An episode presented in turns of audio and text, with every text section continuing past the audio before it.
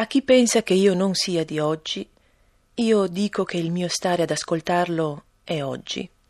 Non è ieri, non sarà domani la mia attenzione, bensì oggi. Oggi sono e sto qui davanti al foglio di carta, sente forte il graffio di ogni mia parola, che da esse parte l'intimità quotidiana del mio corpo, il suo nudo guardarmi e aderenza indubitabile alla realtà. Da lui soltanto la mia vista, da lui il mio udito, nelle sue mani l'umido nero degli orti in questo luogo, e sotto i piedi il fruscio verde e nel dicembre il freddo, a mostrare chiare le stelle. Dunque, so di non errare, non mi perdo finché posso tenermi forte a questo.